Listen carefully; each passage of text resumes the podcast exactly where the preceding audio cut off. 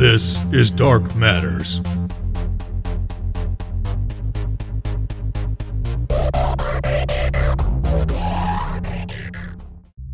Evil is a tangible force. At some point in our lives, we are all confronted by it. Its effects can be seen in almost all facets of our lives, from the double locks on our doors to the myriad of news stories streamed into our homes. But can evil also be wholly tangible? Can it be contained within a physical object? And can such objects influence and taint our lives with their evil? That's what this series will examine. Welcome to Dark Matters Cursed Objects.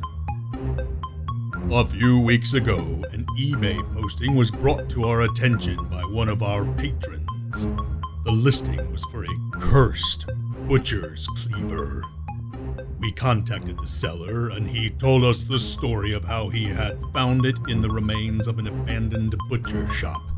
It had been left behind along with an old journal. When we heard his tale, we immediately purchased both the cleaver and the journal. After thoroughly researching both items, we were prepared to share their story with you. In the summer of 1945, Donald Strong returned from serving his country in Europe.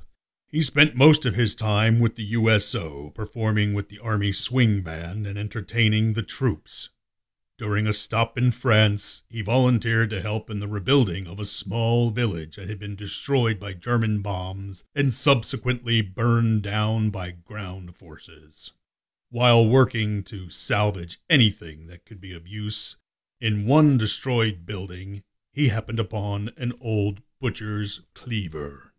Donald's father was a butcher, and the young soldier thought it would make an interesting gift for his old man. Upon returning to camp that evening, he was informed that his father had passed away.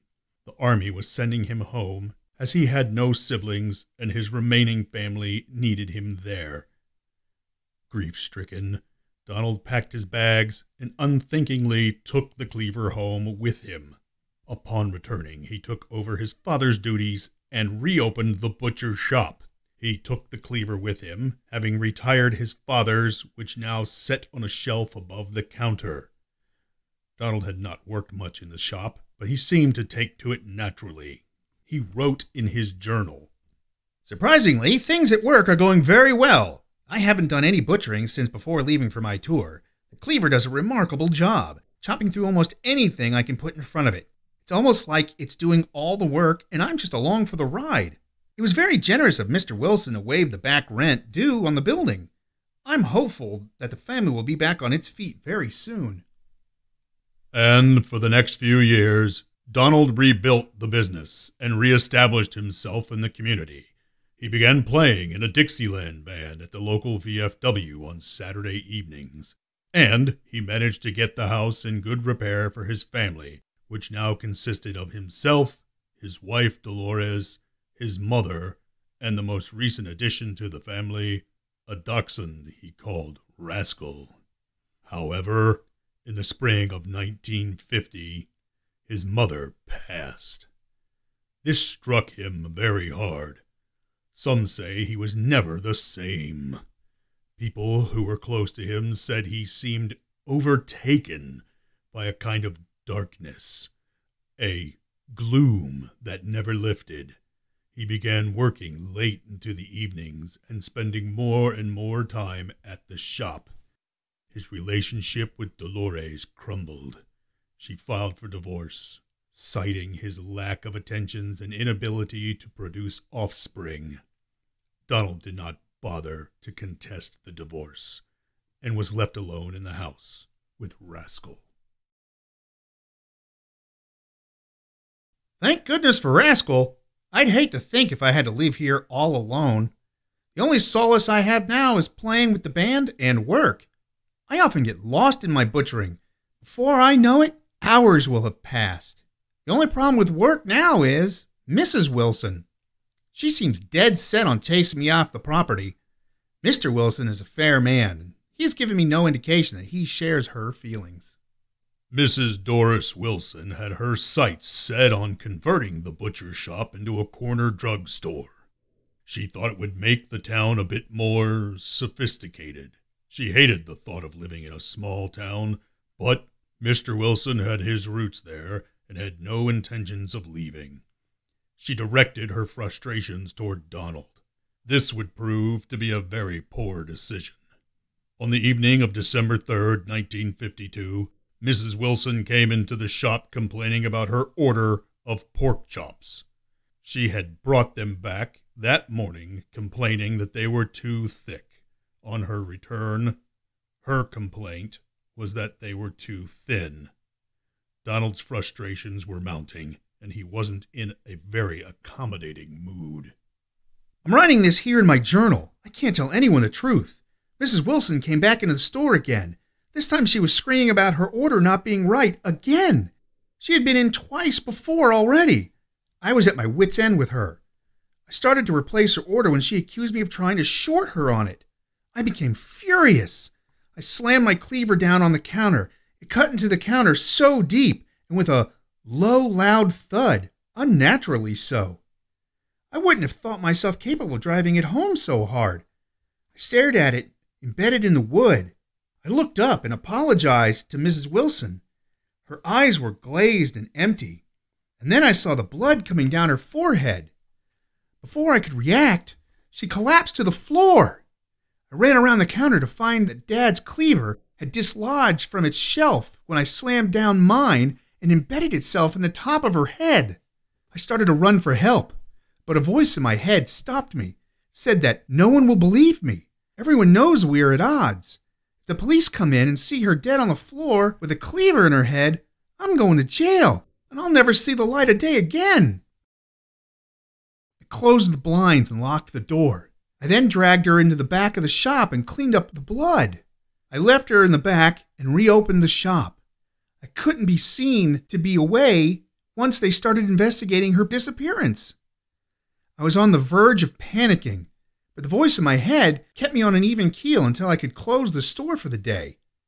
Once I was alone, I was left to deal with Mrs. Wilson. I had to get rid of her. The voice in my head returned reminding me that a butcher should have no issues with dealing with a carcass. But I had to rid myself of any part of her that could be used for identification. I'll spare you the grim details, but when I had finished my work, I lined my knapsack with butcher paper and packed the head, hands, and feet and left to dispose of them. I drove out of town. I knew a spot that would work. When I was a kid, my friends and I would play on the bridge on Shorter Road. The lake will be frozen, and it won't give up any of its secrets until the spring. I cut a hole in the ice under the bridge and dropped my knapsack through it, weighted down with a few stones for good measure. It's doubtful I'll ever see it or its contents again. The next day, the town was buzzing with activity. The word had spread quickly about the disappearance of Mrs. Wilson. The sheriff was quick to talk to Donald, but, as he had surmised, Several people could verify that he had been hard at work all day, and a little extra blood and meat draws no suspicion in a butcher's shop. I've put the cleaver into a drawer. I can't bear to see it, much less use it.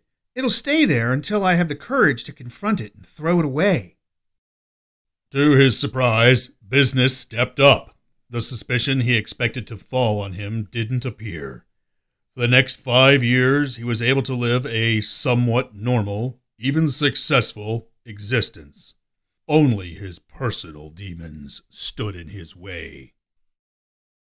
It's odd. For years, I could only be comfortable when no one else was around. These days, it's when I feel the least at ease. I'm haunted by my actions, or, more honestly, that I've benefited from them.